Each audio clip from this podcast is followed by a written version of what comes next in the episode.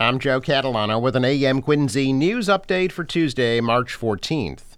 All MBTA ferry service is suspended today due to the nor'easter that's bringing heavy snow and damaging winds to the region. Additionally, shuttles will be in service on the Mattapan line to avoid wind damage to the 75 year old trolleys. Delays are expected across the system due to the storm.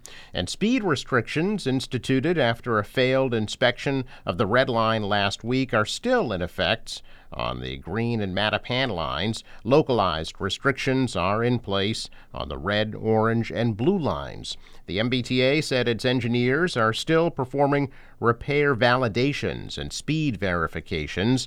Some buses are expected to take alternate snow routes to avoid dangerous roads while commuter rail lines are set to remain as scheduled. Ride service is also expected to be unaffected. For updates, the MBTA directs riders to its social media as well as T alerts.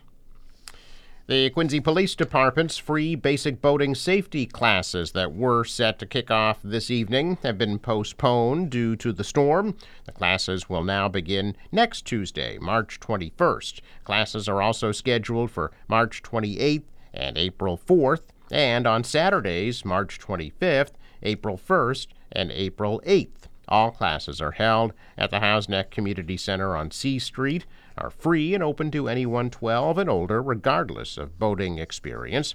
Pre registration is required through the Massachusetts Environmental Police Department by going to mass.gov slash MEP or calling 508 564 4961. A homeless man picked the wrong car to break into in North Quincy last Saturday night. 38 year old Charles Hayes is charged with breaking into an unoccupied, unmarked Quincy police detective vehicle on Billings Road, right near Tyler Street, at about 7 o'clock Saturday night. The officer reportedly noticed Hayes standing by his car with the rear door open and sent him on his way after taking down his information. After further investigation, the officer realized that his glove compartment had been rifled through and some personal electronic items and keys stolen. Officers caught Hayes at the North Quincy T station, where they reportedly recovered the items stolen from the unmarked cruiser as well as a loaded handgun that was reported stolen from another car. Hayes faces charges including breaking into cars, firearms violations, and drug possession. Norfolk County Sheriff Pat McDermott announcing that the Sheriff's Office has partnered with the Vanessa T. Marcotte Foundation to develop a series of free self defense classes for Norfolk County residents.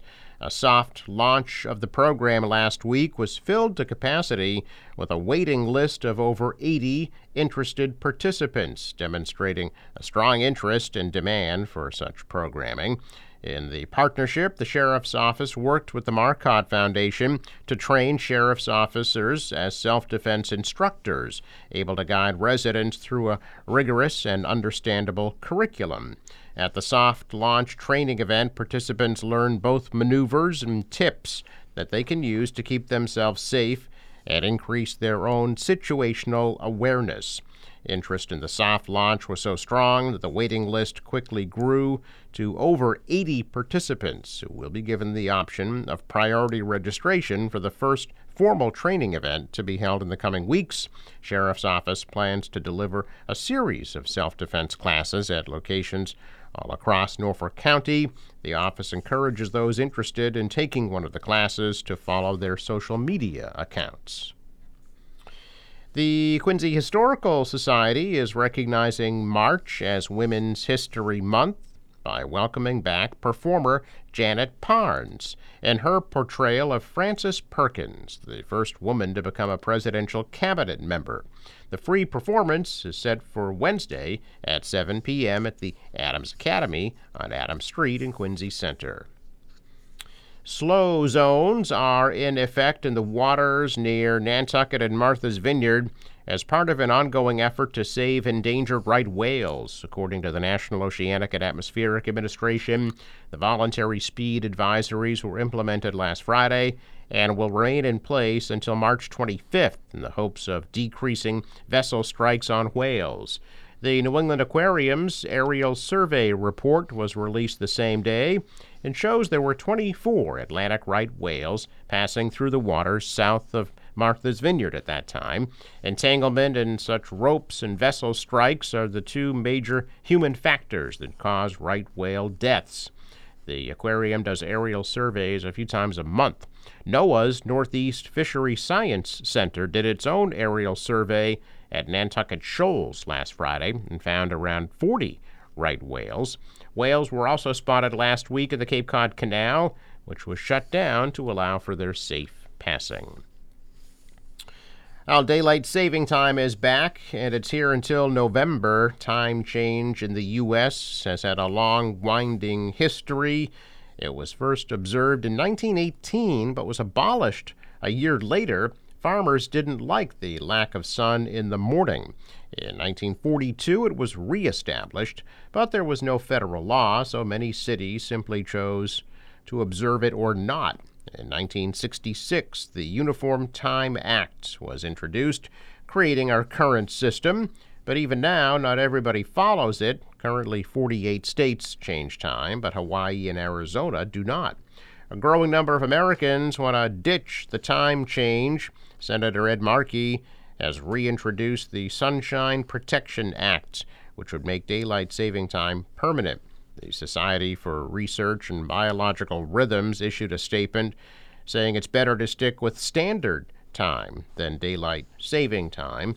There are also safety considerations like kids going to school and workers commuting in total darkness. Massachusetts sports fans raced to their phones last Friday to begin placing bets as the state allowed online sports wagering just days ahead of the NCAA college basketball tournament, the start of online sports gambling came a little over a month after the state began allowing people to place wagers in person at the state's three casinos.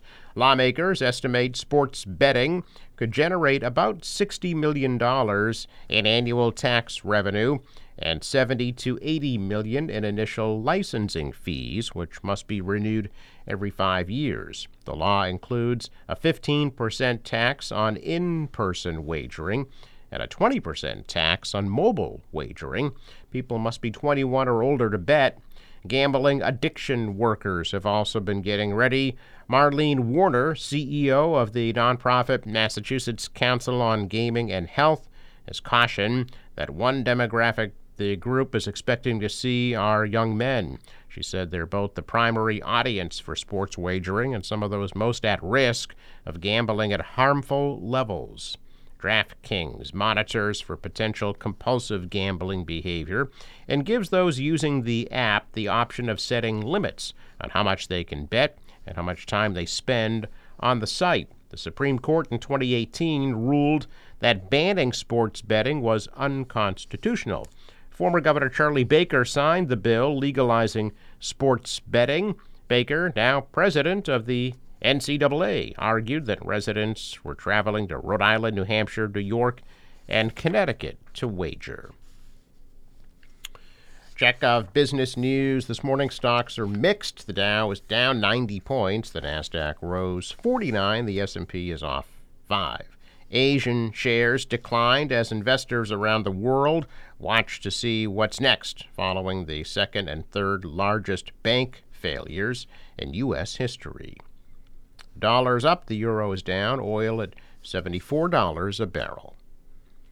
In sports, the Celtics lose in Houston last night, 111 to 109. They'll be in Minnesota tomorrow night at 8 o'clock. Tonight, the Bruins are in Chicago at 8:30.